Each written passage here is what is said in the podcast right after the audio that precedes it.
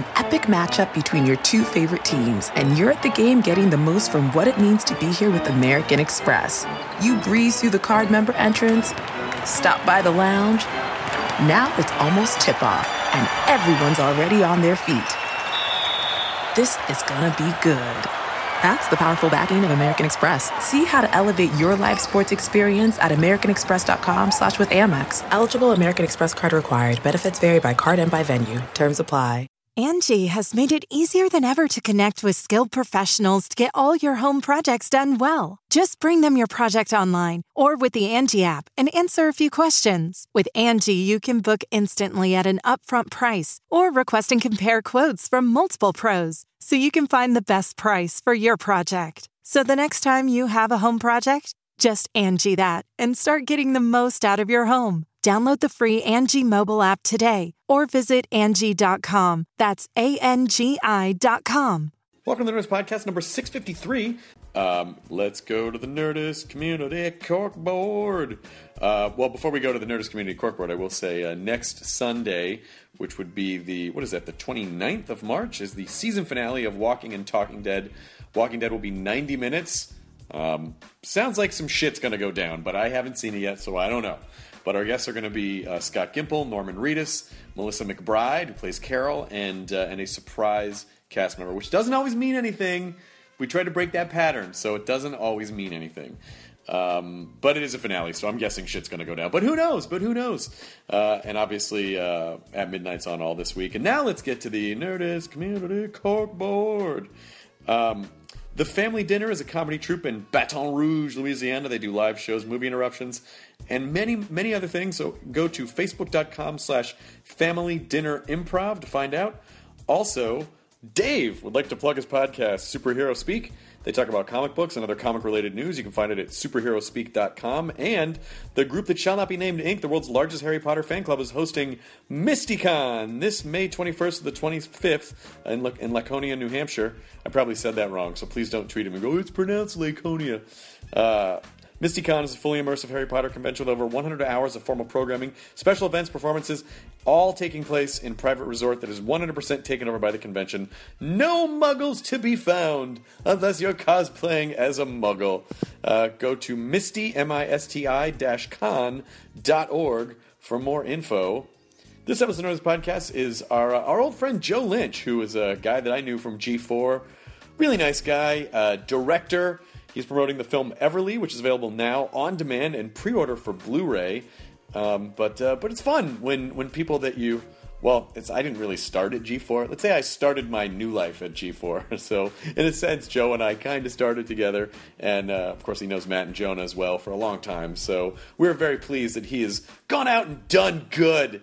Joe Lynch has done good. So uh, watch Everly when you can. Uh, Joe's an incredibly talented guy. And uh, now, the Nerdist Podcast number 653 with our pal Joe Lynch. Now entering Nerdist.com.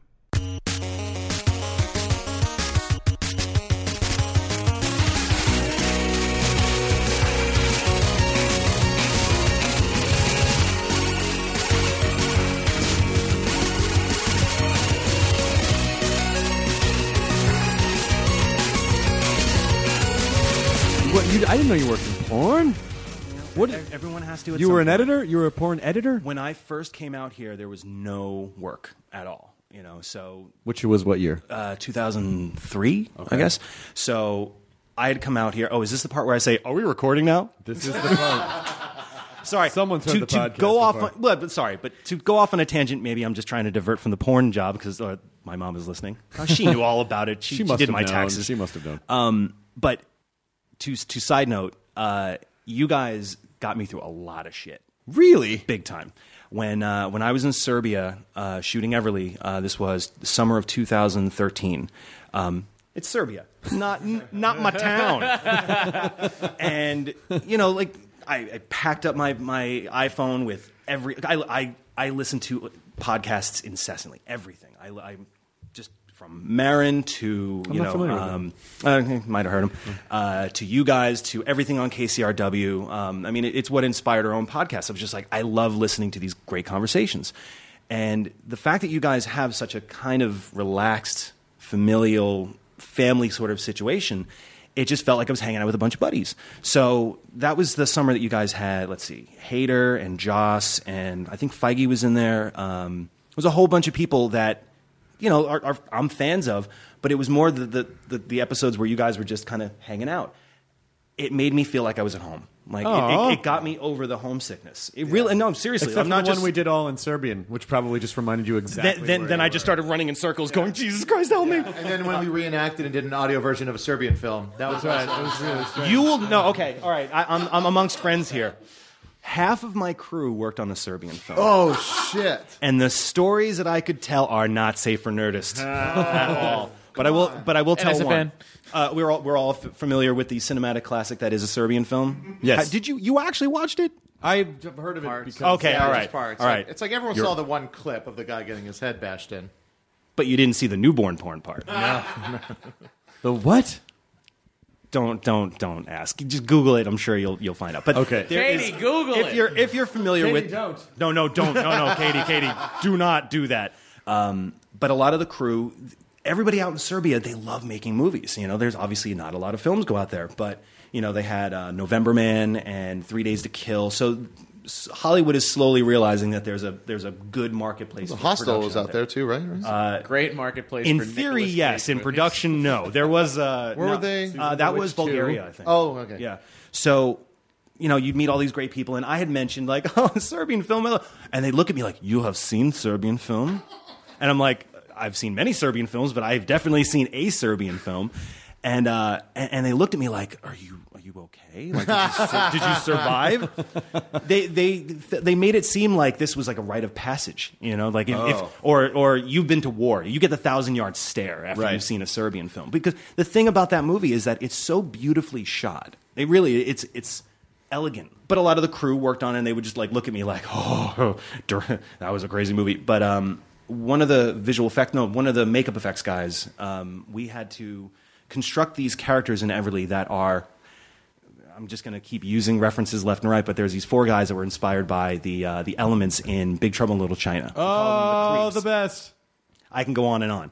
Uh, The lightning guy was my favorite. well, because he had those cool special effects And that his still eyes look good red. today. They really You know, do. those lightning effects on Blu-ray, you, most most visual effects that are like optical effects just don't look good. But then you would have those moments where he'd steal Kim Cattrall, they'd slide up, and then the uh, the lightning would have a little Chinese character right before it goes. Oh yeah, yeah, yeah. And for years, I'd be like, "What does that mean?" And then I looked at him like, "It means nothing. It's just it's something that, that uh, Richard Edlund, the guy who did the make, the visual effects, was just like, that cool. That looks cool." But for years, I'd be like, "That's such a great." Effect. So it's basically just basically the equivalent of a drunk girl's tattoo. It, it's a tramp stamp of uh, the visual effects, if anything. Um, but but we had you know, so I had to go meet with this visual effects guy who was deaf.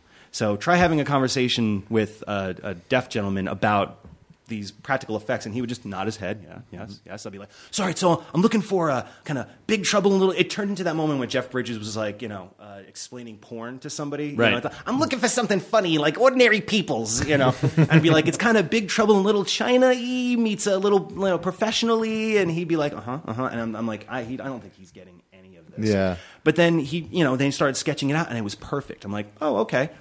So then he's like, oh, so you like a Serbian film, right? I'm like, I don't know if one can constitute saying I like a Serbian film. Did I endure it? Yes. Did I, you know, I guess respect the visuals? Yes. Um, can't say much more about that. He's like, let me show you something. So he goes over to his uh, wide array of, of spare parts, body parts, or whatever, latex body Yeah, parts, sure, sure, silicone body parts, and he pulls out this like wrapped up. I'll be there in a second. Uh, he, he pulls out this like wrapped up bubble taped thing, and he hands it to me, and I'm like, oh fuck me, what is this? And I start to slowly unravel it.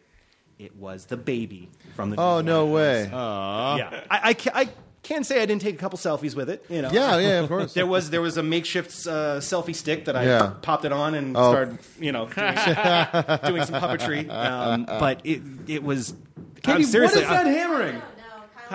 Must be it's, it's upstairs. all it's all those fans. Because there's nothing beyond this wall, right? No, no, it's upstairs. It's upstairs. No, Kyle just went upstairs. Oh, Chris, no. you, uh, Chris, you gonna Oh, go yeah, throw he your did dick go around? upstairs. You gonna go throw that dick around, Chris? Stop hammering! Yes. Then no, you're gonna And throw the the, Hardwick pussy has around. spoken. That was amazing, sir. It stopped. It worked. Somebody just went, oh. Yeah, but it was Shit, like I'm not probably getting- right at the moment where Kyle was like, "I would be very nice if you could stop hammering just for You a know moment." that- stop hammering. That was the moment where Kyle's Kyle, head is at the door with a hammer. you know, Chris, you just did peeked this. around at the moment and was like, ah, and then Yeah. Kyle just sheepishly gives the thumb up. Sorry about that, Kyle. you should listen to him. Were you Sorry mid about that. asking them nicely? Uh, Cool. Have you ever been to Serbia? I've not been to Serbia. It's beautiful. Like uh, Belgrade is where we shot the movie, and uh, and again, like part of the concept of Everly was that you could shoot it anywhere. It's a film that takes place all in one location. So when I would go into pitch meetings, I'd be like, "Hey, you can shoot it in Timbuktu. It doesn't matter where you shoot it. You know, like it's cost effective. We can do it anywhere we want." Didn't know that they were actually going to say, "What about Timbuktu?" You know, I, th- I just thought like, "Hey, you know, we could probably get a place down in Venice or go up to you know Northridge and just shoot in a in a warehouse." No, they, you know, they they wanted to give Northridge, me, the Serbia of Southern California. Yes, pretty much. oh boy, the newborn porn market there is Yeah. fantastic. Yeah. Uh, but you know, they wanted to give me as many days as possible to get as much as I could, and this was a you know low budget film. Uh, and they, they gave me two options. They said, you know, uh, I think it was Singapore or um, or Serbia. So I you know I looked up both, and I'm like, Serbia seems nice, but it was also like, well, you can get 28 days in in uh, in Singapore, or you can get 30 days in in in Serbia. I'm like, okay, those two extra days I know I'm gonna be kicking myself later for not having, so I might as well go with Serbia. Um, so when I get there. Uh, First thing I see is there's these women who are outside and they have babies attached to their breasts as they're breastfeeding and they're holding out their hands for money. And the ba- one of the babies actually kind of went and like put their hand out. Too. I'm like, that is good. Like that, that is a slick touch. I've seen people, you know, use kids before or dogs. Like, please feed my dog, you know. But they're using actual babies and and breast milk. You know. Wow. Uh, unfortunately, my dollar was not good enough for them. They were just like American dollar. They didn't even want that. Be gone. but then we would drive through the city, and there's two parts of Belgrade. There's Old Belgrade and New Belgrade. Old Be- Old Belgrade is um, really this just beautiful old part of town with old buildings, old architecture.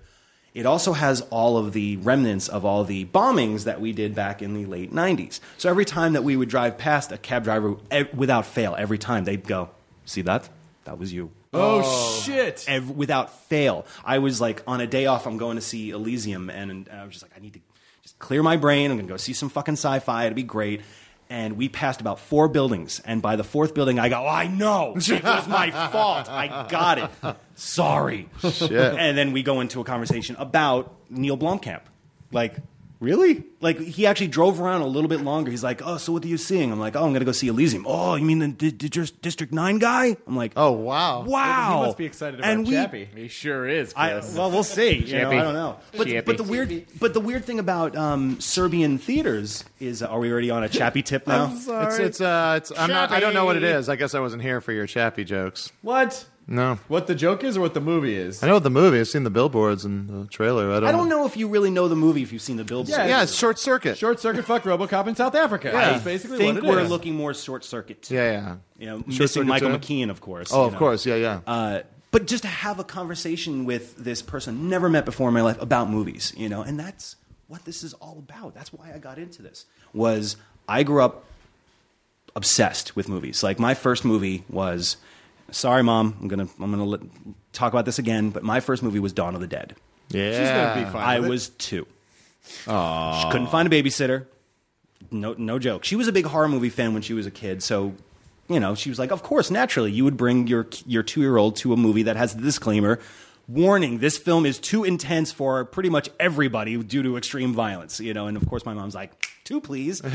and I remember going. I remember being in the theater. You know, so those moments that you'll you remember when you know, Star Wars came out, or um, you know, seeing Jaws for the first time, Chappie. or Chappie for the first time. Of Yeah. course, you know, like wow, robots. Uh, but I remember watching that movie, and I I don't know if you guys re- recall the film at all, the Romero version. Um, but there's Quite a moment in the beginning of the film. Pretty much every I was, frame. I was baiting Jonah right now. I'm like, all right, let, bring it on, brother. Yeah, yeah. Because I know mean you, the can one- talk Day of the the Dead one with until Sarah the cows come Polley. home. So, Yeah. Sa- so it's Sarah Polley and Ty Burrell. and, and Tom Savini. Uh, yeah. Uh, and there, there's this moment in the beginning of the film where this one zombie bites another zombie on the uh, on the arm, right? And if you look very closely in the mo- in the movie itself, projected on film, and then later on in the laserdisc, you could see where Savini and his team went, "We're good," and where the makeup Yeah. stopped. You just see it. Like it's a quick moment, it's probably 18 frames, but you see zombie, not zombie. Yeah. And I remember as a kid going, bullshit. Nah. Like, like, sorry, the, you know, the mystique is gone. But it was like from that and then Raiders of the Lost Ark back back in our days, because I know I can say that to pretty much everybody here. remember when they used to have the um, the production books when you used to go to the theater? You know, they would have like Raiders of the Lost Ark, the complete artistic guide or whatever, the complete production guide, and they would just you'd open it up and immediately you'd go, oh, so the ball was made of styrofoam, and you know Alfred Molina's not an asshole, and you know, and how that's and he's British, of course, and you know, the, and that's how you make the face melt and everything. But seeing all those elements and going like, oh wow, that this is movie magic, and I need to wear a baseball cap, dark sunglasses, and have a beard. So immediately, upon maybe five or six, I started shaving, and, and that's where I am today. Um, but it was those dialogues that I had, you know, with people who couldn't even believe that I was watching these types of movies back then. It made me realize that you can you can start a conversation with anybody, anybody. You know, you go to a Starbucks or you go to Comic Con or or anywhere, and just be like, "Hey, do, do you know Battle Royale?" and you can litmus test whether or not a they've seen it and b if they you know they go oh yeah that movie's great or c they go oh hunger games you know and then you go okay this conversation's over but i slowly started to realize that having cinema in my life was just such a, an easy way to kind of break out of feeling awkward in school or you know just feeling antisocial, so to speak. It was that one thing that I, I knew, kind of like music as well, you know, maybe to a lesser extent, you know. We, we started bonding over Fart Barf, you know, the band Fart Barf. Great band, Fart Barf. Oh, you haven't heard Fart Barf? No. You'd like him. You'd like him. Uh, three three guys in in jumpsuits and simian uh, Massive masks, jumpsuits. massive jumpsuits, simian masks play kind of '80s Carpenter esque like synth pop. Yeah, it's and it's good. fantastic. Li- live, amazing. Uh, they did a music video recently that was kind of like a horror parody. Yeah. That was great. Um, but it was. I remember seeing something about Fart Barf on Twitter, and then Jonah and I, uh, we all have this weird kind of G4 uh, connection. Allman esque G4 connection. G4 connection that I'll, that I'll mention in a moment. But Oh, I was there. I remember. well, I remember when, you, like, I was a creative director at the website, and one day you came in my office just for a second. You went, "Hey, Joe," and left. Right, and then five seconds later, Weird Al walks by and goes, "Hey, Joe," and walks out. What the fuck? yeah, so random. Yet that made my year. But that was like, but it's one of those moments where I went like, I'll, I would never have that otherwise. You know, I would never get that chance. You know, it was, it was, it was a magical moment, and, and I thank you for that. Well, please. I'm. I'm. Ha- you know, uh, you were uh, you were tucked away in the digital department. Yes. Yep. So uh, it wasn't. You weren't in my normal lane of traffic. Because he was shooting something that day. I think he was shooting something with Al in the cl- like a closet that was like off to the side. yes, that was we the were Web shooting Web Soup, uh, Soup. Yeah. uh, the, finale. the season finale Yeah. where I we get trapped in a in a utility closet, and it's a it's a flashback episode. yeah, flashback to all the other episodes. Yeah. we did that year. and uh, and S- and Sarah Underwood was in there, and I just remember some joke where I, uh, where I'm like, "Well, we're all alone," and she's like, "And?" and I go, "You know." Uh, I was on Singled Out with Jenny McCarthy, and she goes, "Ew, how old are you?"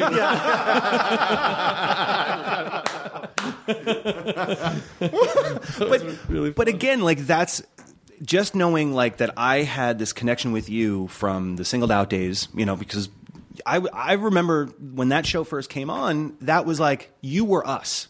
You know, like you you represented us in a way. What guys who are largely ignored for more attractive people? Yes. Okay. And then later on, when you were in House of a Thousand Corpses, I was like, "Holy fuck, there's Hardwick again!" You know, like, and you're working with Rob Zombie. This is fucking nuts. You know, and then you got to do the the ult, you know, the ultimate Doctor Satan, that like shit that we quoted for fucking years. You know, and then. You know, when I was at G4, and then I think, yeah, it was right when Web Soup had started, and you'd like just walk past my office and went, Was that fucking Hardwick? Holy shit, damn, he looks good. whatever, whatever diet he's on, I, I want some of that. you know? Not the no booze diet. The not drinking till 4 a.m. and then eating half a pizza. that doesn't doesn't suit quite well for the damn social it. outlook. I spent so much money at Damiano's Pizza because they would deliver it to the oh, west side, and it was expensive. They would deliver that far. yeah, but it was expensive. It was like forty bucks for a pizza. Uh, and I didn't really have much money back then, so I didn't care. And uh, and they would do it, and uh, and then a lot of times I would I, I would see all these charges on my credit card from Damiano's. I'm like, I didn't order Damiano's, and I realized they would. They, I would get home hammered, order the pizza, pass out. They would try to deliver it, and I wouldn't answer the door, so they would just charge me anyway and take the pizza back. Oh, Jesus. so uh, Dude. yeah. Was the pizza good? I wasn't. Well, it was delicious when I When, when, when it was in your mouth, of course. yeah, but you know. Damiano's got run out of. They got uh, shut down Run out of because uh, by the People from animal Animal. guys. Yeah. yeah, because Fairfax uh, that that stretch of Fairfax got all gentrified with uh, fucking high end Awesome restaurants. and Oh, wait, high end like, sneaker by Canter's stores. and stuff Yep, like right that? across Yeah. the street. Damiano's was like Damiano's was good, but it was very dark, and it was a place where you did not ever want them to turn the lights on. Yeah. because it just had a weird. There's a new what was it pizza like? place. Pee Wee's Big Adventure and like all animals? Yeah, like, yeah, pretty much. There's a Yeah. good pizza place up there that uh, uh, the guys who I guess they're the animal guys too. That own no, it's the guys that own uh, uh, Chappies. Yep, Chappies. Chappies. Let's go to Chappies for the finest in They South own Africa. the, uh, they I own had the, my they own birthday the at burger Chappies. place and the uh, and Cofax, which is a great breakfast place. You want a breakfast burrito, and then there's they have a pizza place I think called Prime Pizza that's fucking really good. Okay. Like, But is it like New York style Yeah. pizza? Really? Yeah. Because there was a place on Melrose. New York style pizza. Oh, you know my pizza. Some of that New York, Chicago deep dish Philly style pizza. Chicago uh, Philly pizza? you guys, Ah, the, the, pizza. bagazze. I really, I really set myself cheesesteak. up for that one. God damn it! Yeah. Hey, Papangul. Yeah. Damn it! I really set myself up for that. Yeah, one. sorry. Sorry, sorry about that. We just I, I should, kn- I should You know, know we were all talking about, tropes. hey, burrito. burritos. You're talking about. I went the. I took a left. I was so tempted to bring a burrito with me. How many times has someone brought a burrito for the final moment? zero, Zero times. Fuck! I sat there going, I know fucking Bridges did it at least the second or third time. Like, you No. know he brought a fucking. No one? No. nope. Shit. All right. Well, hopefully in five years, I'll get the Joe Lynch returns. I feel like I will bring a burrito for Literally, everyone. the only time we've ever had burritos after a podcast was that first year at Comic Con when Matt Smith and, and Karen Gillan handed out burritos. No, that's not true. There was No. another time. There was another time when we went to Anna's Taqueria in Boston. That wasn't all of us. Chris. no, did I didn't go with you? You I did. never went with you. I thought you did. no, no, no. You just Well, it did wasn't a after tweet a podcast, You did a 'cause I tweet wasn't up. It was after a comedy show. You did a stand up. Oh. I told anyway, you to that go was there. that was good. Sorry, you guys. But having that edict of enjoy your burrito, I never like when I first listened to the show. I guess I, you know I think this was like maybe the 200s or 300s. You know, in the 200s era. Three hundred. But that time, I guess you didn't explain it as much, and it would just kind of come up at the end. And then I can't remember who it was that you explained it to, but then I went, "Fuck, that is such good advice."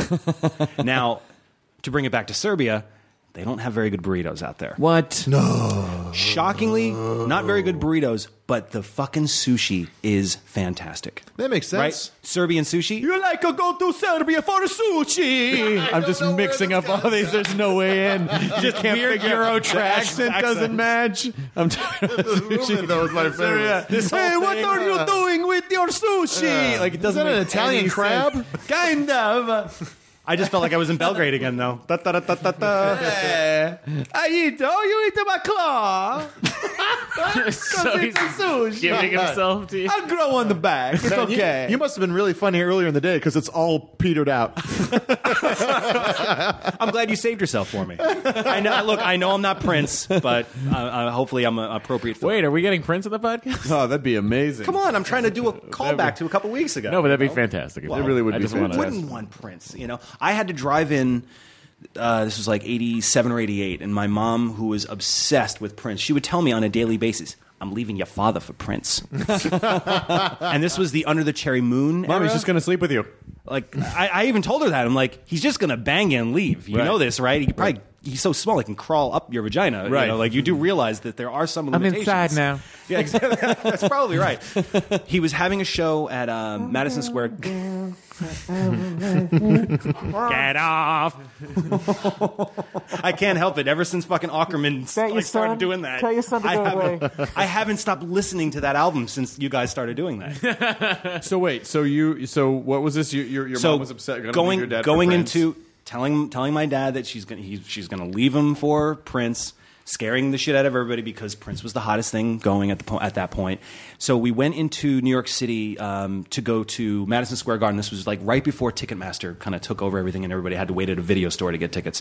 So we had to drive all the way into New York City. Video We were- store? What's a I, I know, I video- know. Sorry, I, calling my Yeah, age yeah. right now. Um, but we went to Madison Square Garden. That's where you had to have it. And for some weird reason, I was obsessed because I was in New York City. I, I had this obsession over getting a Freddy Krueger poster. I, I don't know where it came from. So my mom was obsessed with Prince. She had to get it fucking tickets for Prince, and I was on a one track mission to get. And this was Friday. No, no, I'm sorry, Nightmare Two. Like in between Nightmare Two, Night, Well, Night- Freddy's Night- the like prince Nightmare of child 3 murdering. Hey, he's the bastard son of a thousand children. Yeah. you know, Yeah, like- yeah. or maniacs or whatever. A Uh, bastard son of a thousand maniacs. Yeah, that's Master it. Seven, 10,000 Maniacs drummer. the band. It's a ba- he's a bastard son of Nat- Natalie Merchant. that that would be a Who was fantastic Amanda Krueger? Like, yeah, if they Amanda were- Krueger was played by Natalie Merchant. Tell that to the Platinum Dunes guys. I'm sure they'll work that into, into the next remake. That's that's what. Oh, that's why she came up with the song "What's the Matter Here" because she was all about her son Freddy Krueger, who was abusing children. Ooh. Oh. okay. We need to get Michael Bay on the phone. Abusing. Very nice way of saying that. Michael Bay. Weirdly enough, I found that motherfucking poster. Like, Nice. It was in because that was when 42nd Street. It was all you know bodegas, Yeah. which I learned later that we're all drug fronts thanks to Half Baked. I, I had no fucking clue. I was just like, "There's a lot of stereos here. This is ma- amazing." And they would have all those, you know, they would just have posters in the back. And shockingly, I found one. And uh, so we went home very happy because my mom got Prince tickets. I got a Freddy poster. And the, the only other thing I can remember from that trip is, you know, I'm, I'm a pretty, I was, I was a pretty innocent gentleman back then. And we're walking down 42nd Street, and my mom goes, I, she saw one of the ladies of the night strolling around, and she goes, "Do you know what that is?" I'm like, "No." She goes, "That's a prostitute." Do you know what that is? I'm fucking 11. And I go, "Is that some kind of Democrat?" I had no clue what a a prostitute was, or b what a Democrat was at that point. It was, I was probably Until watching she the news one or for something you like that. to, to make you a And then man. it was just like you know Harmony Korine and his dad with kids. He got she got me a hooker, and the rest is history. Yeah. So, and that's where the career was born. Thank, thankfully. I'm so curious about how you ended up. Uh, like what what your time in the pornography? Uh, Oh, we're going back to that. Well, it, it- you- was you- 28 days, and I'm Later. going to tell you a story of. Oh God, am I going to tell this story? Oh fuck, I'm sorry, Katie. You might have to cut this out. Okay, so I got this job. It was the only job I can get at the time, and the cruel irony of it was. They gave me at the time it was a G4 power book like power tower or whatever. It was like one of those really fancy Mac, uh, you know, Mirador drives or It was the Power PC, you know, but it was that, and it was a 20 inch screen and everything. It was like I could be making features on this thing. No, I'm looking at gaping assholes for the next Quicksilver. eight hours or whatever. Right. Uh, yeah, it was, it was Quicksilver at Yeah. the time. Uh, and the way that they had it all positioned is it's this one very dark, very lonely room that you that they have seven or eight guys in all the corners, just sitting there up against workstations and just cutting away. Right? No one says a word. Right? There would be the occasional moments where someone would be like. And they would like stand up and go to the bathroom for about four or five minutes, and they, you didn't ever. Oh, hear for- was there a for, uh, for uh, research? Yes, research. I you am know, curious. Is there like an edict from them of like uh, the formula to cutting porn? Yes. Of like you want this, this, then this, then this, that long on that. there, it's very it was a very strict formula Uh-huh. that. Uh, it was It's blowjob, cunnilingus, two positions, cum shot. I used to have a uh, yeah. I, I had it. I had it out. in, like, Sadly, a- Two that- all beef patties, pickle. use the special sauce. special sauce is the last thing. yeah, the lettuce cheese was actually uh, a, a synonymous On your with the sesame Cleveland seed steamer. buns. Yeah, yeah, It was yeah. actually a Cleveland steamer, but it really works. It really. Oh my god, Guys, Burger I King is want fun to for know porn. the real formula. no, no. All they would say was they would give you a mini DV tape. Yeah. Because all the guy would do, Yeah. like the director would just shoot, shoot, shoot, shoot, shoot, and that's it. And all they would say is, take out the pussy farts, take out and take out the direction. That was the only formula that I had. You know.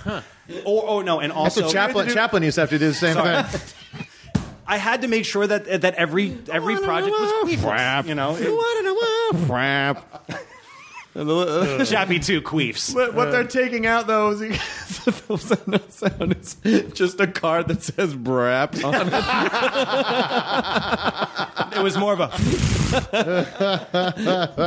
so to bide the time, I started collecting all of these bloopers. Right, ah. Bloop- bloopers of guys who looked like Jason Statham who would inject their dicks to get hard. Oh no! Or- Blooper, bloopers is that when a girl shits on you. What, what's no, that? that's a blumpy. Oh, sorry. Yeah, yeah, yeah. Sorry. She said that I was Yeah, yeah, so yeah, quick to know that. A blump, but if there was a blumpy blooper, I think we would have. I, I think we would go love TV's there. blumpies and practical jokes.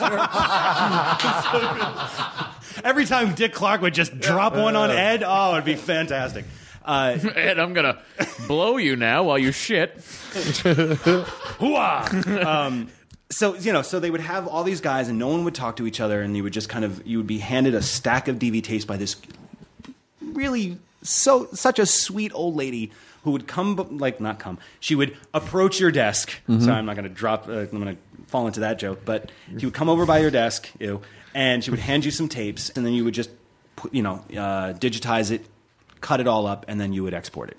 And everybody who was there was just kind of used to it. Like you would just you just become desensitized. I would actually put a, a post-it on the top of my screen, so I would focus on that instead of looking at the the worst atrocities I've ever seen. Does it make sexually. does it make having sex like I would go home every night, and my wife would, even if she like looked at me funny, I'd go, "Get the fuck away from me." like, get- like, I'm so sorry. This sounds awful, but I, th- I would, I'm only going to disappoint you. I turned off four times at work today. I'm no use to you. dude my sex drive went to nothing like Yeah. it was it was just i I, you- I, I went i got an innie essentially Yeah, yeah. I, I had like to- when I those worked other- in the uh, ice cream store, and then I just didn't want ice cream. Anymore. right right this is too much ice cream Just right around. that's a, that's a lot of cream that's a, Yeah. way too much cream for me Yeah. uh, should- I, I should I, become a beca- I became sexually lactose intolerant in a no you should Maybe So- it'll work for him. It worked for Sam Malone.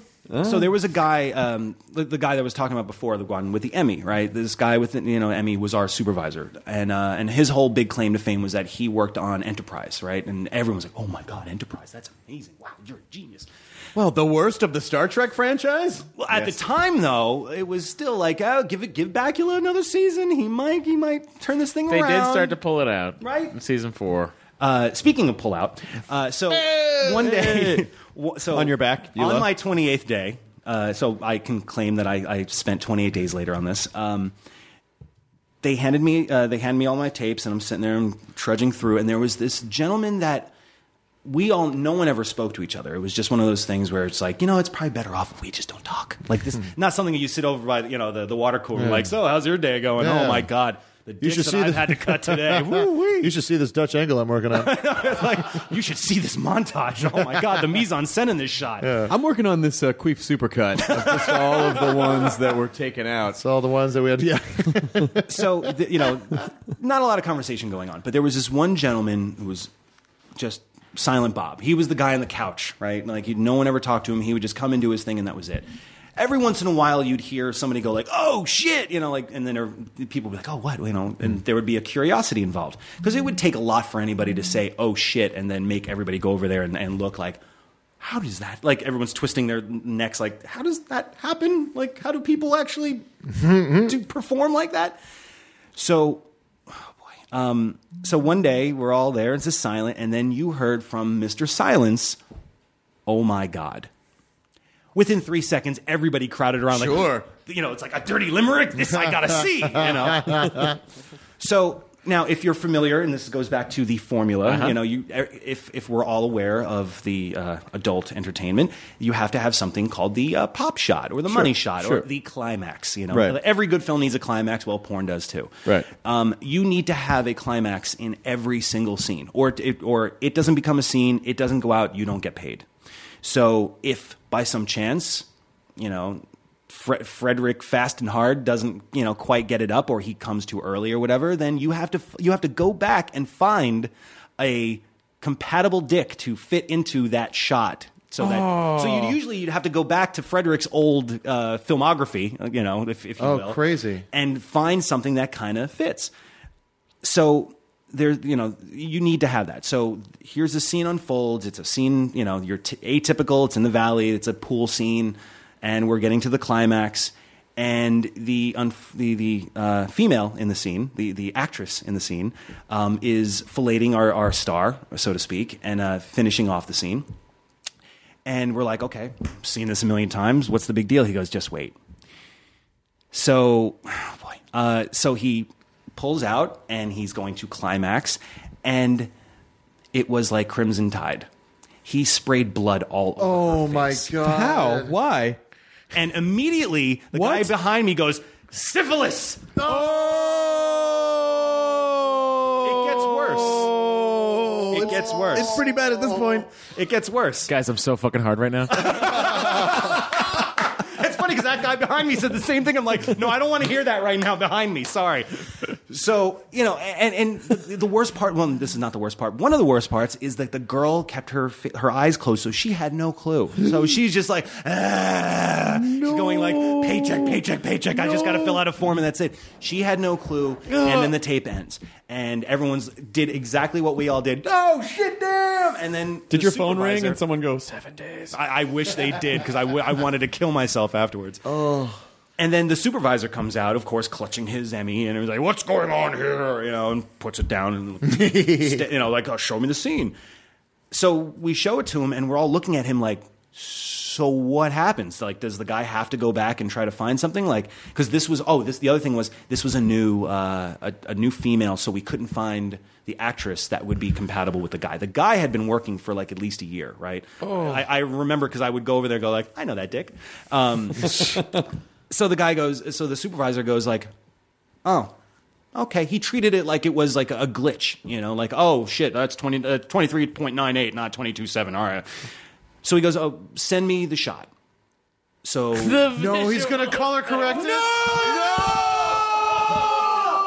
No! no! 30 minutes later, he just starts coming the NX01. Just 30 minutes later, thanks to Adobe After Effects, that crimson spray turned a pearly white.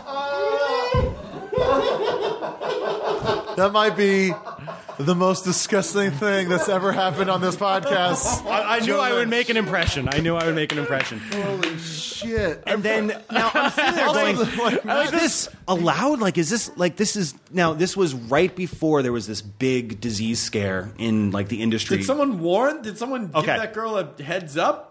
well, gave, gave her head something. I don't know, but Dang. uh, like to imagine he went back in and pulled out his own files and just made him shoot a phaser out of his dick. I was expecting laser beams and shit like lightning bolt, lightning bolt. You know? Emmy, bro. That would have been at least. Then he would have justified his Emmy. So he he sends the shot back, and we all sit there like, "Are you fucking kidding me?" And then I went back to my desk and went, "I know this guy," and I looked at the previous tapes, and because the thing is, you're supposed to get tested. You you have to get tested. He didn't get tested, and I looked back in my log, and he had been working on because that was like say you know August 13th. I went back to my desk and looked at all the tapes and went, "Oh my god, that guy worked on 913, 917, 101. He worked on at least 8 projects after that." Why wouldn't someone have reported him Ex- after? that's what I said, and I was like, "I'm done." Like, if Yeah. I ever needed an excuse to get the fuck out that it's not worth it for the money, and we were fucking broke, I was like, "That's it." Like, I'm I'm I'm done. You know, like I have a very questionable moral line, but that was where it, it crossed it. You know, so that was that was my short stint in porn, and, uh, That's so and I've never brutal. looked back. So. That is, but it got you uh, you to pursue. it pushed me out and said, you know what, it, it, it might have been easy to, you know, to collect a paycheck or whatever, but just keep going, you know. So I just, when I was in New York, uh, You know, I really quick, and not to throw you under the bus, Matt, but you've been smiling this entire time, and it's creeping me the fuck out. the fact that you've like barely reacted to one of the most horrible things any of us have ever heard of. well, I mean, it just it, that tracks with me of like what they would do. That all just tracks.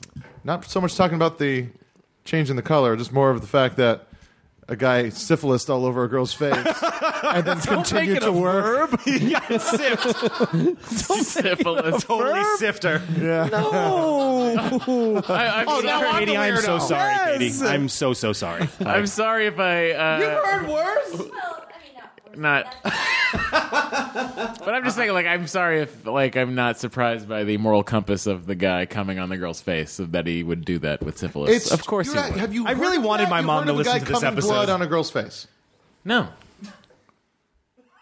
Why? I mean, I've not heard of it. Just- I mean, I've heard of it now. Now that Joe's here. It's just that this is really weirding me out. What is You're weirding like, out? you're like, yeah, yeah, yeah, and then they and then they killed babies. Okay, I can see that.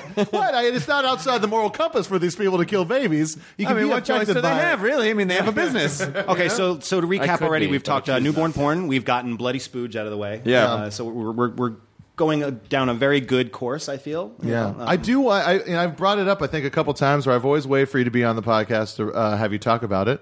But how much can you talk about what went down with Knights of Badassdom? Oh, I don't give a fuck now. You guys can ask whatever. Well, I want you to just tell a Oh, story about how like everything Oh, because shit, it I was just opened up Pandora's box. Fuck. Yeah, yeah. I did. well, you know, with that said, I just uh, it's, Well, look- it's, you you told me some stuff here and there in piecemeal, and you always uh, And now I'm gonna react. Okay. No, and, and now, now I'm just gonna get grumpy face, you know. Talk talk about the Brooklyn bloodline, I'll get really happy. yeah, but then now, you talk now about money. Wait, I involved thought it now- was the Brooklyn Spooge line. Or It's immediate callback. Guys, come on. That's a good one. Too soon, bro. I liked it. I appreciate it. Uh, all right, Knights of Badassdom. Uh, it started out with the best of intentions. You know, when you have uh, when I read the script, I was like, "This is this is a movie for me." You know, but I didn't see like the way that it was written. Uh, Matt Wall and Kevin Dreyfuss, uh, these two producers who worked on this at this one company, wrote this script. It was a passion project for them. And uh, and when I read it, I went, all right, this is everything that I love in movies. You know, it had it. It felt like an adventure movie. You know, everyone kept saying when they were pitching it, like it's a horror comedy. I'm like, it is, but it's more of like, do you remember in the '80s when like *Romancing the Stone* was out, where you'd have a little bit of everything. You'd have you know action and Adventure, drama and romance. You know, a little bit of horror. Like my God, that ending of *Romancing the Stone* when the fucking crocodile bites Yeah. his hand. That's that's not PG thirteen. It's not that's, a that's laugh not out even loud moment. that's that's serious R rated moment, you know, and it, I remember it really affecting me. But the fact that Zemeckis was able to balance everything out, he's a master at that, you know, able to balance all those different genres into one thing. But it felt to me it was a, its own genre. It was an adventure movie. So I, I went in and pitched it as a, an adventure film, and uh, and it was we were we were on board. It took.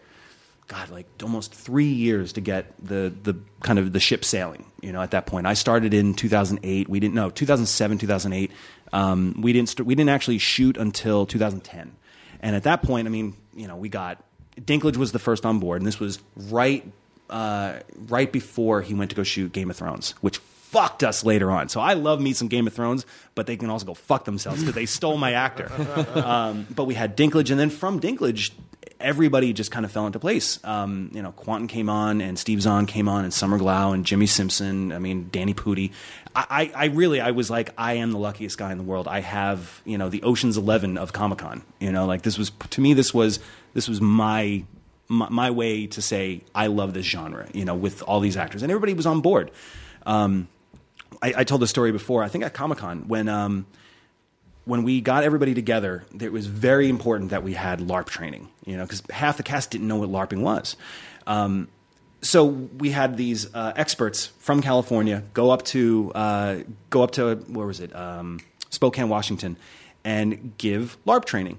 So you know, imagine like you know you have Steve and Summer and Ryan and um, uh, Tom Hopper who was Gunther at the time who's on Black Sails now. You know all these people and Dinklage. And everybody's holding a foam sword, you know. And then the guy's like, "Okay, everybody, let's just spar a little bit." and they put everybody in a circle, and I guess everybody was to kind of turn to their partner and just start. Ow. Ow. Okay. You know, point. Dinklage took it upon himself to basically put himself in the center of the room, and I swear to God, he went flap, flap, flap, flap, flap, flap, flap, flap, flap, flap, flap, flap, flap, flap. dropped the sword and went Narnia. in in that perfect Peter deadpan, like not even a wink. And he just went over to his table and like started taking a drink. Like, all right, motherfuckers, I just mic dropped. You know, it was amazing. Everybody was so on board with this movie, and then. um it slowly just started to unravel. Like it was like that bottle. Um, like when we first, you know, the, the movie was made by this company called IndieVest, and it's a company that goes out to like basically find investors from all walks of life with the promise that if you invest in this movie, you get to be on set, you get, you know, name in the credits, you get to go to Sundance, you get to go to the premiere, like you become a Hollywood how could that blow up in I- someone's right? face? I know. How could this go wrong? So you know, I was told when I left for for the shoot. Um, this was in May of 2000, uh, 2010. They were like, okay, we are. I think it was like 6.5 million, right? Uh, 6.57. I'm like, fucking healthy. That's a healthy budget for something like this. Gives me enough, especially when you go to like to Spokane. It gives you enough to be able to play with where you're not you know, killing yourself because you just don't have enough time or the resources. We were able to get uh, Spectral Motion, who did all of Del Toro's um, Del Toro's movies like uh, Pan's Labyrinth and uh, and the Hellboy movies. You know, they're they're monster geniuses, and I, and I. Uh, sorry to name drop here, but I had Del Toro call them on my behalf. So being on that call, and he's like, "These fucking cocksucker is fucking crazy, man. You got to fucking work with him." and that was it. And they were like, "All right, well, he sounds like a cocksucker, so I guess we're going to work with him." so we had uh, the the DP from the Descent and Doomsday, Sam McCurdy. Like I really had like the perfect team to make this movie as good as possible. Left Los Angeles and the budget was like 6.5. Touched down and it went from 6.5 to 4. And and again, like you know, you sit there and go, rolling with the punches. I'll make it work. Um, little did I know later on, and, and I found this out because an investor contacted me years later when everything started going down and was like, Did you know how much you really had? You actually had like 1.75 million. Yeah. So, Oh, wow. Yeah. Um, I'll- don't know where that money went. I have no clue. But suddenly, like when I got, when we were going through prep, it was like, well, you could have had this, or, you know, well, we can't really do a company move. So everything in that movie takes place in one fucking field.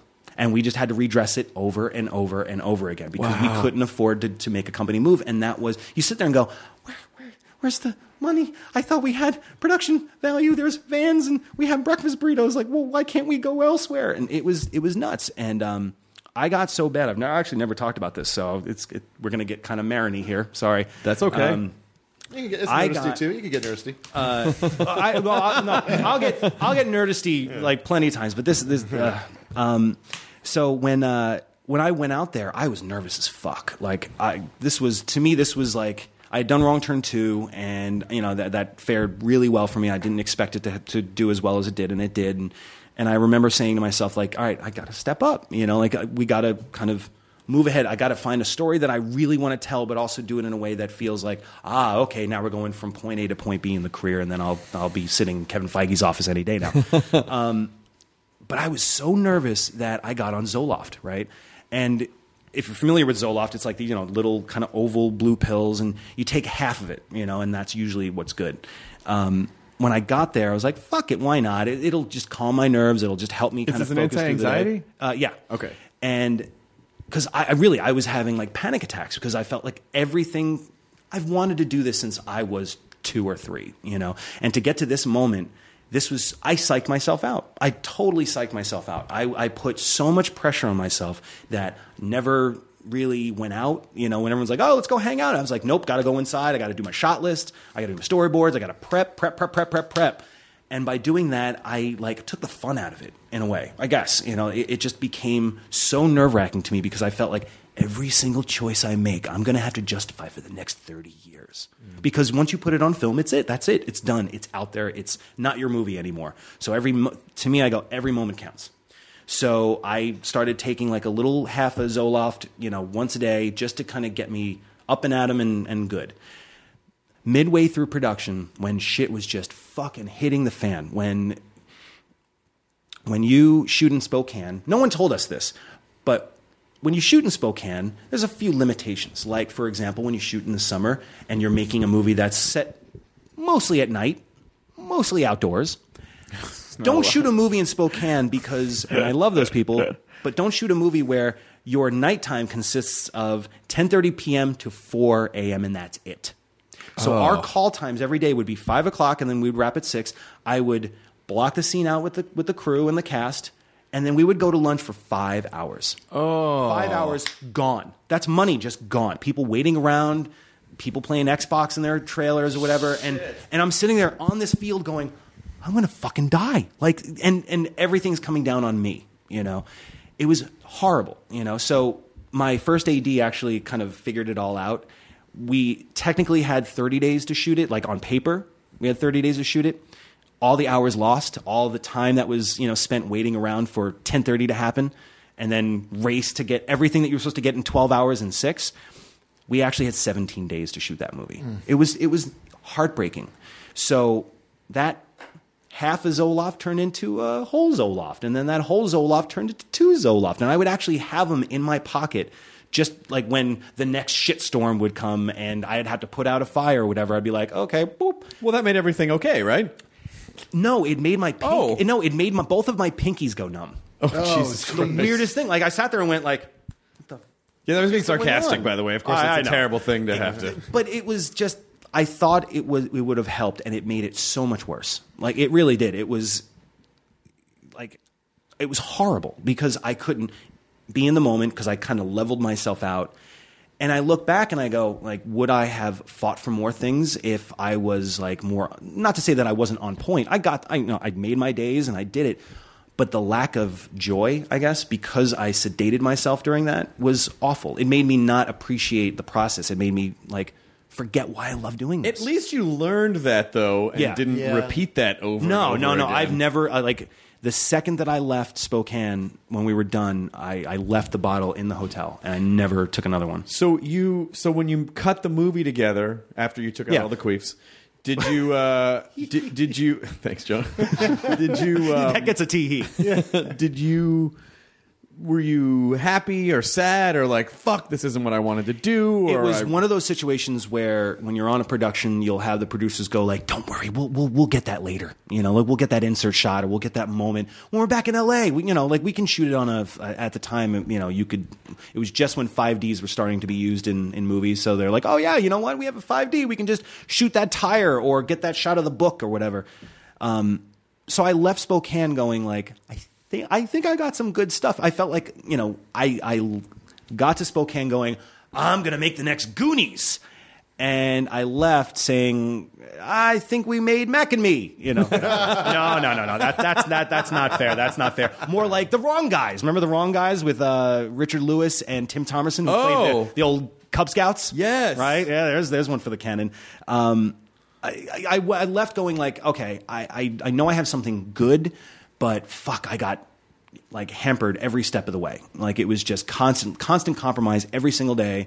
Um, and I just kind of had to deal with it. So we had this amazing editor, Howard Smith, who did um, The Abyss. Uh, he did uh, this. This is fucking nuts. Um, he was the editor on Twilight Zone the movie oh wow. during the big Landis debacle. So he was the guy who was t- called at four in the morning because he was the one who had to set up the Steenbeck to go through the footage with the FBI. Oh my gosh. Oh fuck! Yeah, how fucked up is and that? he did, and he did, uh, he did Knights of Badass. and he did Knights of Badassdom. So imagine the awkward moment when I had John Landis come into the edit room and sit there and watch the movie, and I'm like, "This is Howard Smith," and there was this kind of like moment between them. Oh my god, it was like, what are they gonna, gonna leave now? It was awful, you know. But Howard was awesome, and he, you know, he was my champion the whole way. John Howard.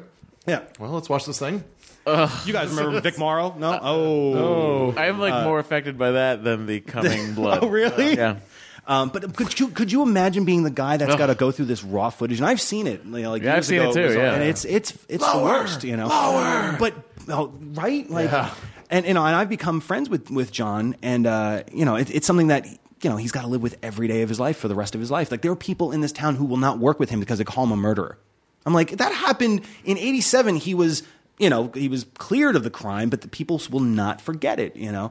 Um, so, anyway. isn't that, what, isn't that when around the same time like uh, Spielberg kind of backed off from him?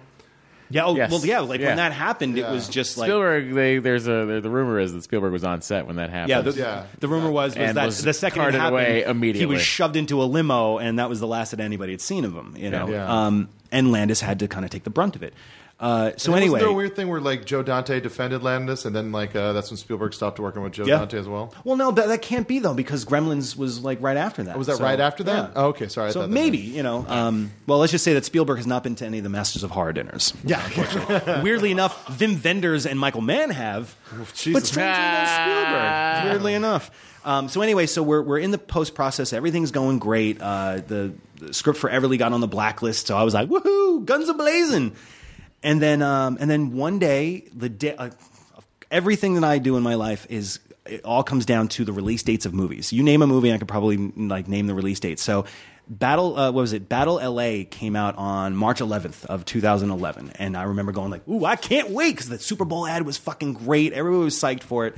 And then uh, we went into the edit, and we were all going to go to the movies right after. And then we got the call like, "Yeah, we're shutting down the edit." I'm like, "Uh, "Okay, is everything all right?" "Oh yeah, yeah. We're just you know we're we're just looking to you know find some funds elsewhere to keep you guys going." And uh, and okay, how long? Well, you know, we'll, we'll let you know.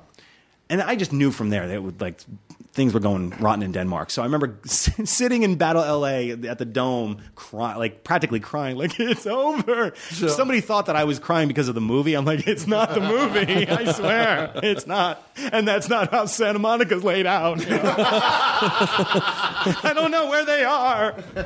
Um, and then, you know, one one or two weeks turned into one or two months, and then two months turned to four, and then Of just nothing. of nothing. Where you're not hearing from anyone. radio silence until June of like it was so four, like three or four months of nothing, and then I had said from the beginning when we were uh, shooting, you know, because we lost Danny, Summer, I think Ryan as well for like a whole weekend because of Comic Con.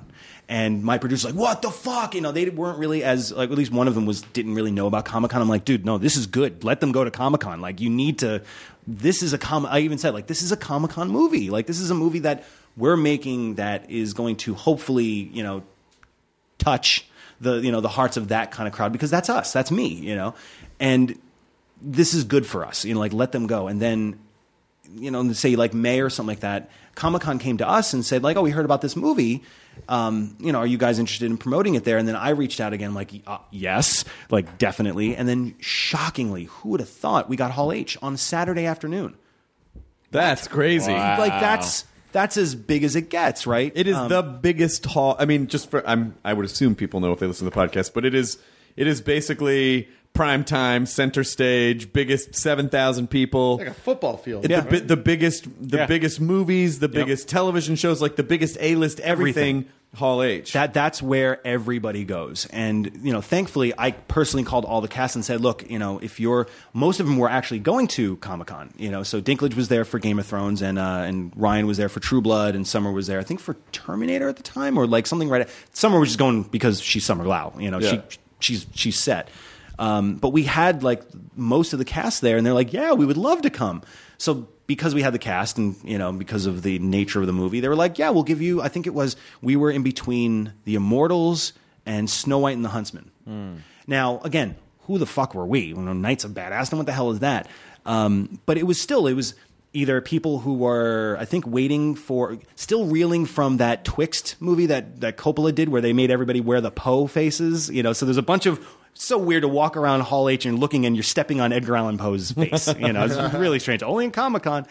Um, so so they were reeling from that, but then either they were you know waiting because you know how people like wait all day you Yeah. know for like the end. So we had a bunch of people who were waiting there, or they were big Tarsem fans because of the Immortals, or Snow White, which, which everybody was exp- excited for. And then uh, and and then we we did the panel, and I had I had been I'd gone to Hall H as a fan. I had gone, gone to Hall H as you know for for G four before, um, so I knew full well what it's like to be in Hall H, just not from that perspective. Right. So I I don't know why, but like when um when I was shooting the movie, the props master gave me a, like a real like LARPing sword, like one that's like sanctioned by LARP. You know, they they have like physical people who sit there and go like, this is this is good. Okay, moving on. Physical People is my favorite 80s band. Yeah. um, so, so this was an authentic LARPing sword that I named after my grandmother Edith, right? So, uh, I brought it with me to Comic Con, and the the LARPing uh, alliance that was down there, they all went down there. We had real LARPers in the movie who came from California, um, Budapest, uh, Florida, New York, Canada. They were just like, "You're making a LARP movie." See you there, and they, and the people just stayed for free. So all those same people were like, "Of course we're going to go to Comic Con." So they set up this big LARPing thing outside. They bu- they brought in like uh, a, like a whole faction and did this thing like right before. It was per- perfect, you know. And uh, and I went out there and I had the sword like in a sheath behind me, and I was the first one out. And when I walked out and you look at seven thousand people at you, you know, it, it's it's fucking daunting, you know. But I said, fuck it, why not? So, um, so we all had a great time on there. Even though I think uh, Margarita Levieva, who who was also in um, the last Bond film too, she was in the film and she spoiled Dinklage's death. Like, like during the panel, she's like, "Oh yeah, like you don't make it long, you know, you don't last long in the movie," and the whole place went, "Oh no!" And Dinklage is just like, "What am I gonna do?" You know. Um, so at the end of the at the end of the panel, and I, just- I just sat there, it was just reeling because it felt like that moment in Rocky where he gets up to the steps and he's bouncing around, and then they freeze frame. You know, like that to me was my Rocky freeze frame. So I was like, I'm taking this moment. Fuck it. So I grabbed the sword, pull it out, and I just went huzzah! Seven thousand people said huzzah back. Yes. And really, it was like. And then I was frozen in for you to time. Yeah, and then I was frozen in time for another year almost. It was that moment where I was like, and that was that was where it. I shouldn't say it all went downhill, but that was the the last like great moment for that for me at least because right after that, uh, I was in the sitcom with uh, another filmmaker, Adam Green, who I do a podcast with. This show called Holliston. It's a horror comedy sitcom. Don't ask. Uh, it's it's it's nuts. But we were D. starting. Snider lives in the closet. D. No, no, it's Oderus Urungus. That's, that's right. I was Yeah, yeah. The late, the late great Oderus R.I.P.. Urungus. Uh, Dee Snider Snider. played our androgynous boss. We can't tell if he's a guy or he's a girl. He's amazing. Which is Um, why I said he lives in the closet. fucking point taken, sir. My God, we have two characters that live in the closet. It's not why he said it. I'm going to give you points for that. Very points. resourceful. You Very get points. I'll take that as points. points. You don't give points. What are you doing? Vicarious points. I know Dude, you started that because now that's all I do. I walk around and like my kid will like, hey, look, I wiped my ass. Points. You know, like thank you. I do that with these guys. I give them points for wiping their ass. So Never anyway, get any so points. Never wipe your ass. so after that, you know, speaking of wiping asses, um, so after that, it like I, I went off and did Holliston, and I met with the head of the company again. He's like, so uh, we fired those old producers who I had a perfectly good time with. They were they were cool. They were on my side. We're like, so we got rid of those guys, and we're going to bring it back to your vision. You know, we we had some restructuring. We got the money back. We got some money. So um, what we're going to do is we hired this new producer and uh, a new editor, and we're going to just we're going to start on it. We have all your notes. And I'm sitting there going like, "Fuck, cool, all right, you let's see what happens." Um, that was in September, and they was like six weeks, six weeks, and then we'll have you in for at least two weeks, and we'll work on it together. It'll be great. Six weeks turned turned into like three months, and then I got a call uh, December 13th or whatever that year, and they're like, "We want you to come in and see the cut." oh, I'm like, "Uh." but I don't remember being doing like, that. Exactly. I don't remember being in there for two weeks, but uh, okay, you know. No, no, no. We just wanted to show you, and then we'll work on it, right? So uh, it was actually like right around here. Uh, they, they had a screening room, and I went in, and now my cut was 97 minutes, right? And we really cut it down to the bone, like as as as tight as you could possibly make a movie like that. Um, I went in, sat down, and then all of a sudden, all these investors showed up. You know, like people that I knew because I'd seen them in like testimonial videos, going like, "I'm going to be in Hollywood. I'm just here, here's here's a million dollars," um, and they're all sitting down and we my watched the movie. 97 minutes turned into 71 minutes. Oh, Yeah. And it was a complete recut. Like, there was a, a big explanation in the beginning, like this big voiceover uh, explanation, like, in a time, in a world, there was a book, the Sigil of Mammoth, and blah, blah, blah. Um, it felt like the, uh, the opening of, like, Army of Darkness. you know, which, which Army of Darkness is such an influential movie to that, or at least it was. But it felt like whoever was recutting it went like, okay, what are all the movies that we probably that got influenced for this? Okay, let's watch all of those and do exactly what those did. They they cut out a, a ten minute ending because the owner of the company said he didn't like the the lead character's dress. no, seriously, didn't like when we showed when we showed the movie. He kept talking about this fucking dress. Yeah, I don't know why. Like that, uh, I don't I don't agree with that choice. I'm like, look, it's a dress. Like it doesn't like in the grand scheme of things. If the, there is a pal a palatable arc and the characters all feel like you know everything's resolved. Everybody walks away. Believe me, there's half half the movies I, I watch. I don't like what they're wearing. It doesn't matter. It's as long as, long as the story is told. So, uh, but then all of a sudden, that 10 minute ending turned into an Animal House end crawl where it's like, Joe and Beth ended up together. Gunther's still in game. Uh, Hung is is waiting in the wings in the you know in the the, the mountains of madness. It it was So they just edit. They just wrote. They wrote stuff for the. Oh yeah, like the, there was a PA system that kind of courses throughout the film where it's like you know, uh, hear ye, hear ye, the you know the uh, the the wise person wearing the uh, the foam the, the foam armor should be going and closing the door of uh, of their car. Their lights are on. The Buick the Buick in, in, in this field has their lights on. Really dumb shit. Um, they found a great opportunity to keep adding more stuff. So half the movie now has this weird narrator on the PA that is like explaining the movie to everyone. So at that point, are you? Do you say like, so are we going to go talk about this or? oh, that, I, I went like when the movie was over, I turn around and go, "Well, that's a start. Uh, that's a that's a direction." Like, no, no, no. That we're we're really happy with this cut. Like, we, we want to go out with this. Like, and the first thing that came out of my mouth was, "You can't release a seventy-one minute movie. You just can't. That's a that's a short. That's a featurette. If if I saw this, uh, looked on the DVD box, or you know, looked at the listing and said seventy-one minutes long, yeah, I'm not watching that movie. You know, and I just said, okay, that's fine, you know, but let's let me, like you promised, let me get back in there and let's let's work on it together. You know, it's because when you're in the edit process, especially when it's not your money, it's a compromise. You know, you you kind of have to make people happy or complacent, but you have to make yourself happy. My biggest fault when I look back at that movie was I was trying to make everybody else happy but myself because I wanted to make a day, you know, or I wanted to, I thought like, oh, I should just pick my battles because I really want this little thing, but I won't fight about that thing, you know, that, that edit that they like or that scene that they cut or put back in. And I was like, right, look, I'm willing to, to work with you guys. It's totally cool. Um, they're like, okay, no, no problem, no problem. Didn't hear from them for another month and a half. And then I, I called them up like, I, I I do recall you saying, and I have this email that says that I was going to be in there for two weeks. Yeah, that's not going to happen. O- Okay, so I don't get any time? Well, maybe we'll make room for you on uh, Tuesday. So you're giving me one day to sit down with this movie that, I'm sorry, I'm going to say it right now, is a fucking mess to, to try to fix the movie. Yeah, sure. So I, I drive up to the valley. I go in, and the producer was not there. The uh, actual editor was not there. It was the assistant editor. Uh, I, I- didn't know this at the time. I'm like, hey, buddy, how's it going? So how many features have you worked on? He's like, none. I'm like, oh, this is gonna go swell. yeah. Uh, I'm like, so are you? He's like, oh, I'm the I'm the assistant. I'm just here to you know to help facilitate what you want. I'm like, oh, okay, I, I guess. Uh, so we start going through the notes, and I, I realized quickly, like by lunch, I'm like, this is not going to happen. Like nothing. This is not working out. So I, I just asked the guy, I'm like, are you even going to save the project when I leave here? He goes, no. Oh.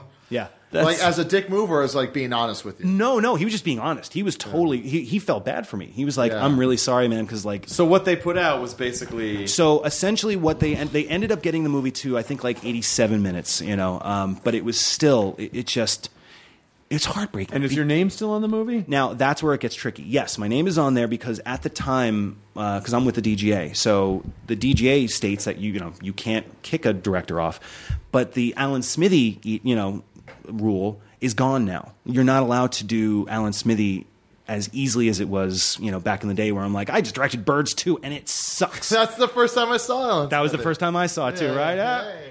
Land's And- End. Jesus Birds Christ, it 2, was- Land's End. Yeah, it was a Showtime movie. Yeah. Um, but you know, like for anybody who doesn't know, Alan Smithee is the name that that you put on a movie. The fake name, Yeah, it's a fake name name, it's a pseudonym.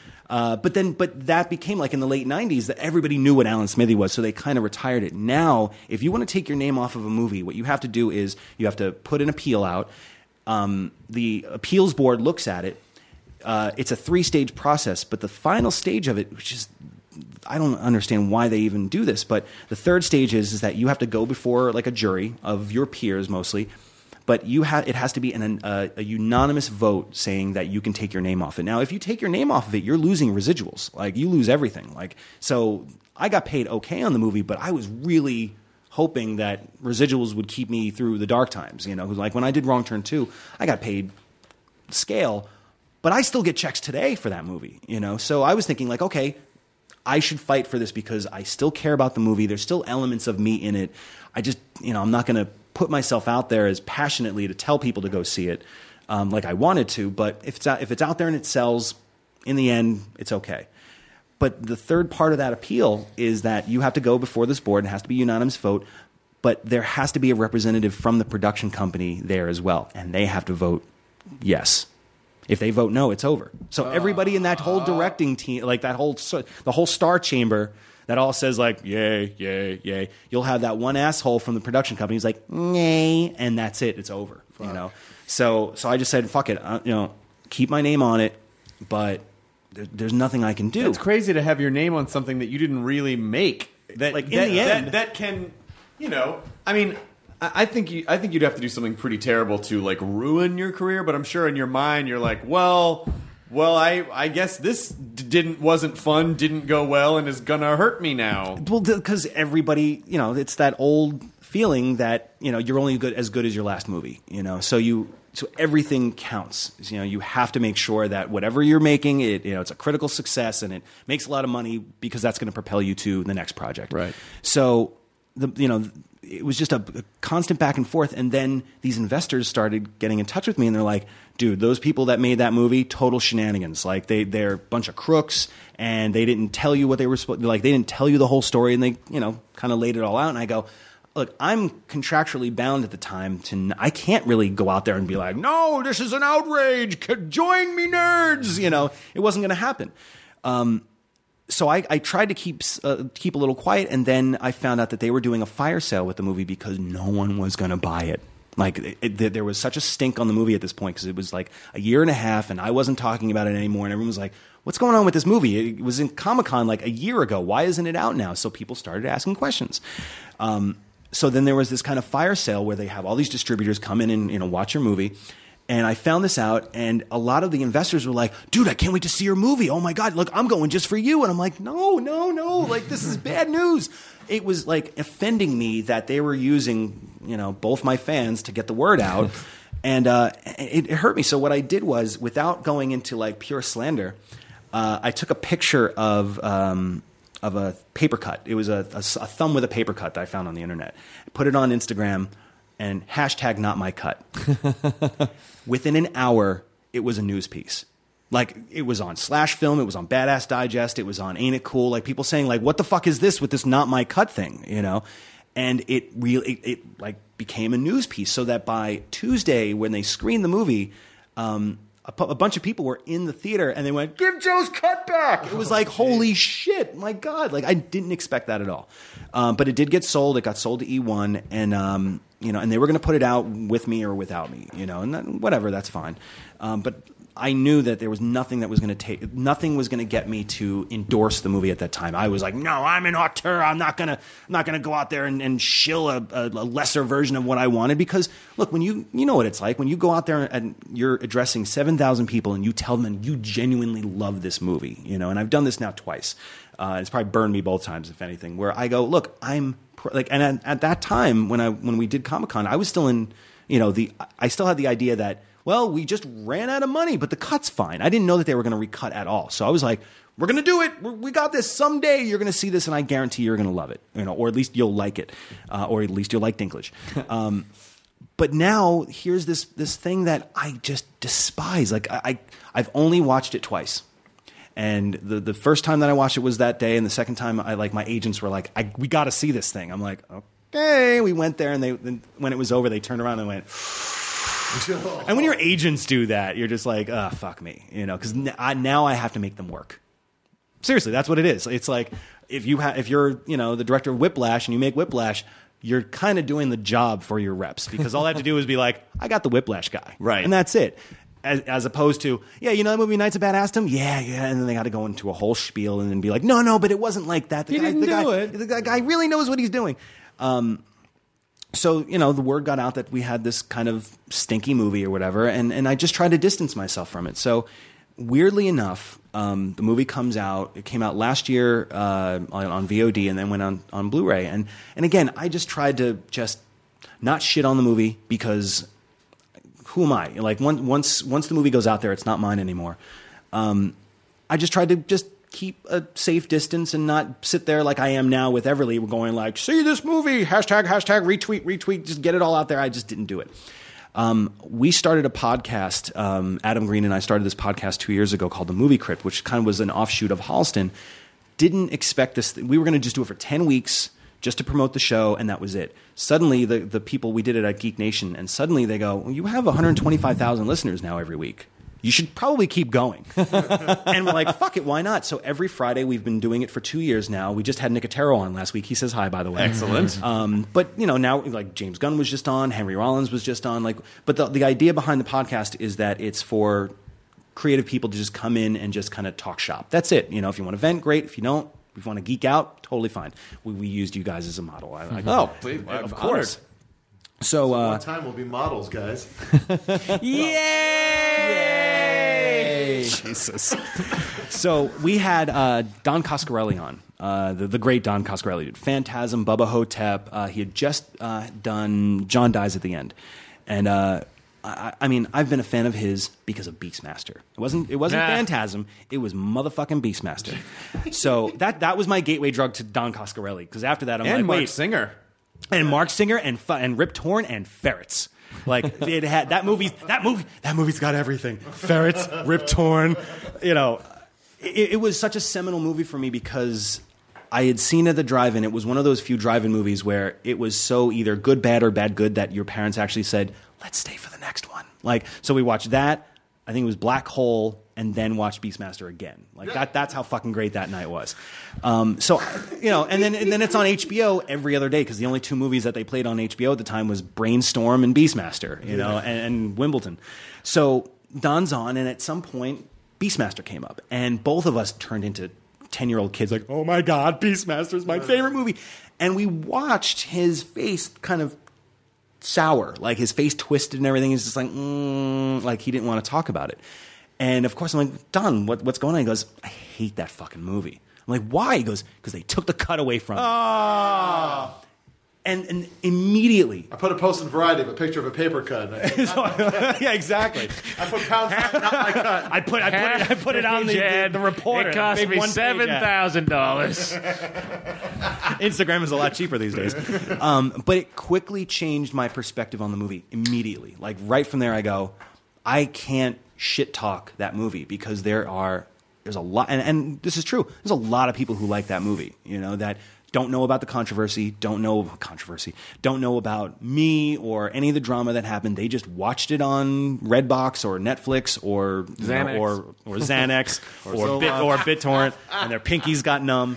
And they just saw it at face value, and they enjoyed it, you know, for what it is. Now, is it the thing that I wanted it to be? No, but who the fu- at the end of the day, who cares? Well, as we're sort of winding this down, how did just give a little bit of uh, about Everly?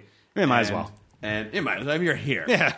I mean, you might as well. This was supposed to happen movie. three years ago in, in my bucket list time. You know, I was like, I'm going to make Knights. I'm going to hang out with the Nerdist guys. It's all going to work out. Technically, you did do those Yeah. things. It just took three more years to do it. yeah, You know. Yeah. And we're also uh, going to have to re-edit this podcast Yeah. where you're mostly out of it. But So- we'll- Okay, good. That- that's probably you'll, for the You'll best. have a couple. and then you can to- you can use the, you can use the thumb again. Not my cut. Not my cut. Nerdist, Nerdist podcast. podcast, not my cut. Perfect. uh, yeah. So so as an Everly, intro so you to saw it. as an intro to Everly, uh, Deanna and I and Emily and Kumail all went to Fantastic Fest, and uh, we got to see Everly, which was uh, which was awesome. It was the best movie to see, like not knowing because I didn't.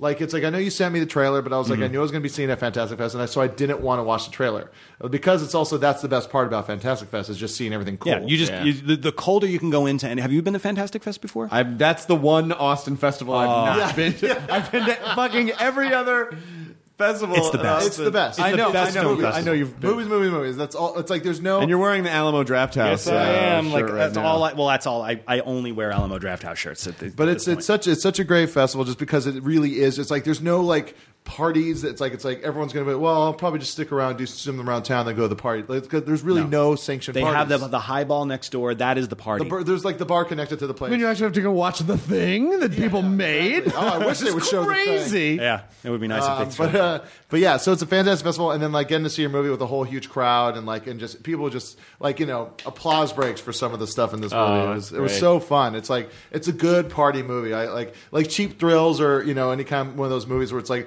get a, like a group of friends together to see it because it's just like it's like a, just this like fucking awesome party movie. It's a feel good movie. we recently it is not a feel good movie. it's it, it is it is a fe- it's the feel bad hit of, of January slash February I- the I post dug Oscar it. season. Come on, well, it was- thank it you. was fun. Um, but yeah, the uh, the movie is called Everly. It stars Salma Hayek, and uh, it is.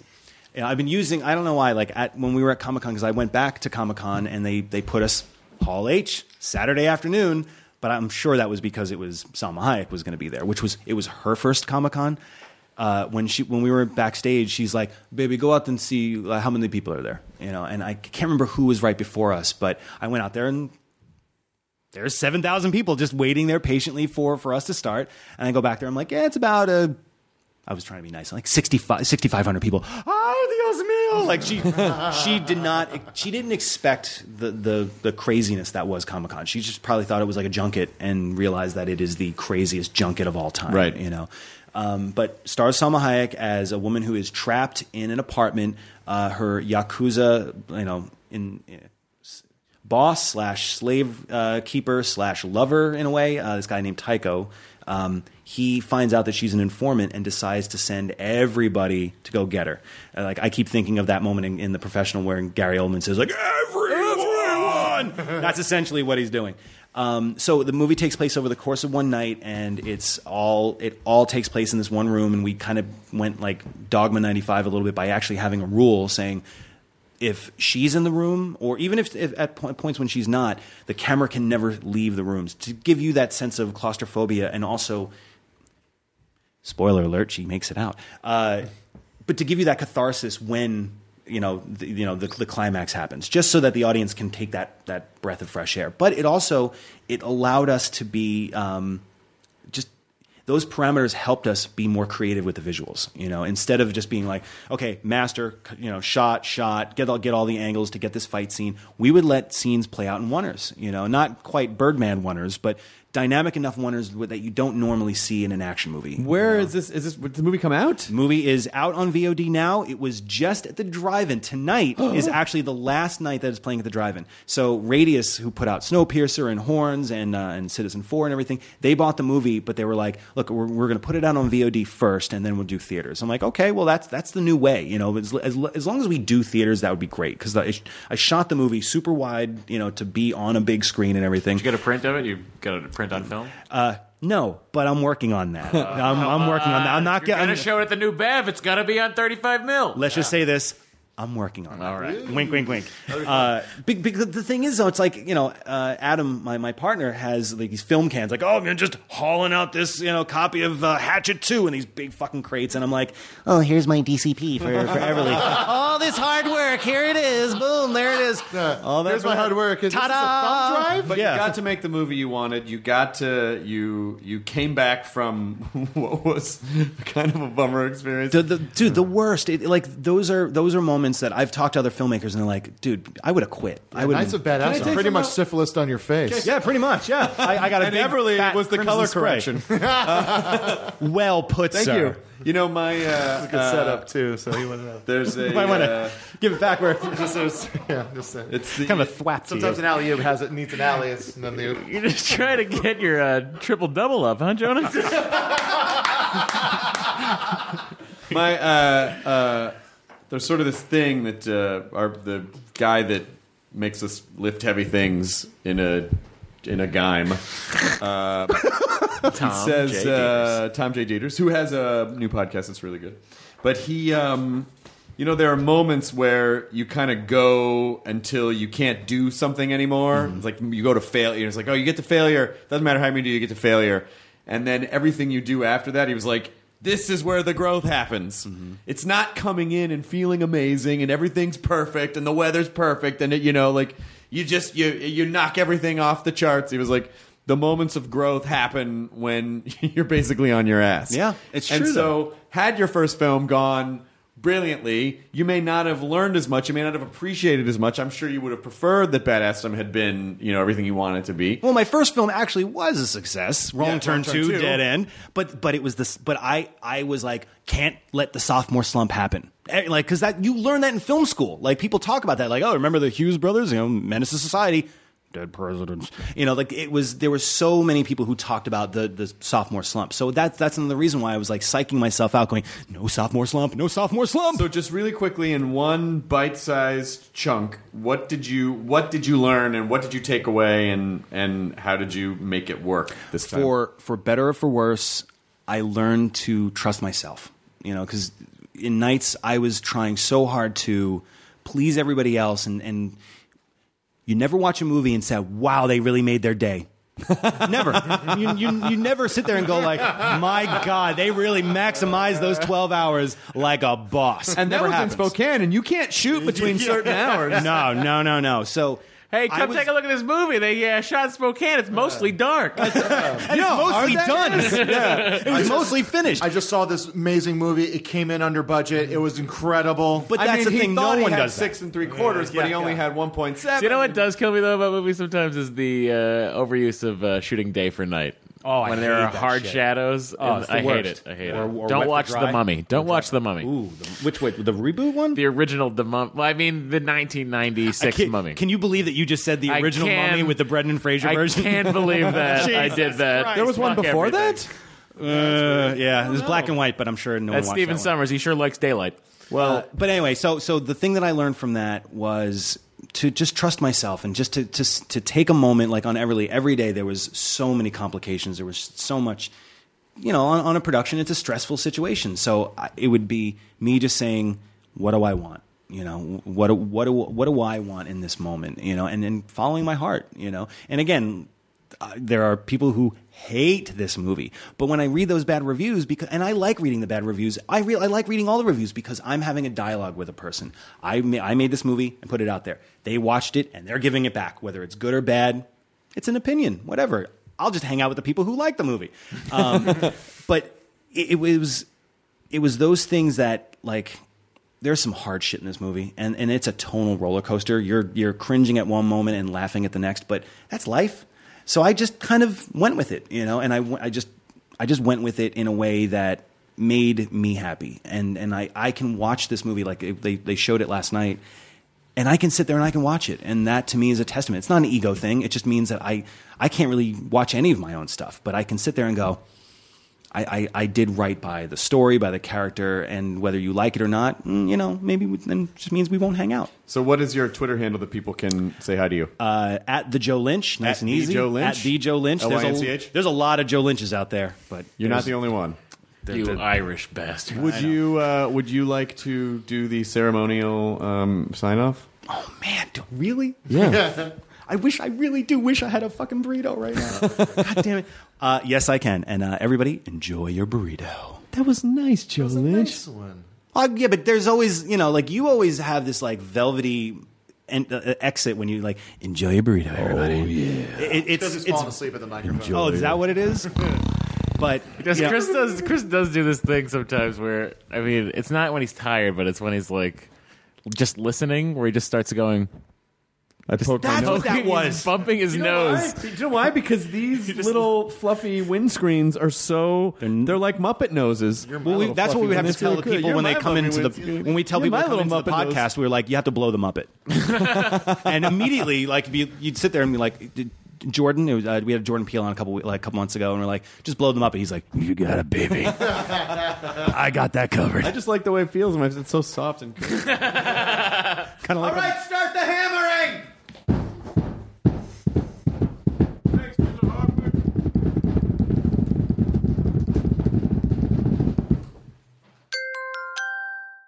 Now leaving Nerdist.com.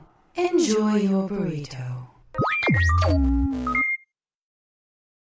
Hey grown-ups, The Cat in the Hat Cast is a new podcast from Wondery, perfect for the whole family. Join the Cat in the Hat and your favorite Dr. Seuss characters as they get whisked away on a new adventure every week. Fish dreams of creating his very own polite and quiet podcast.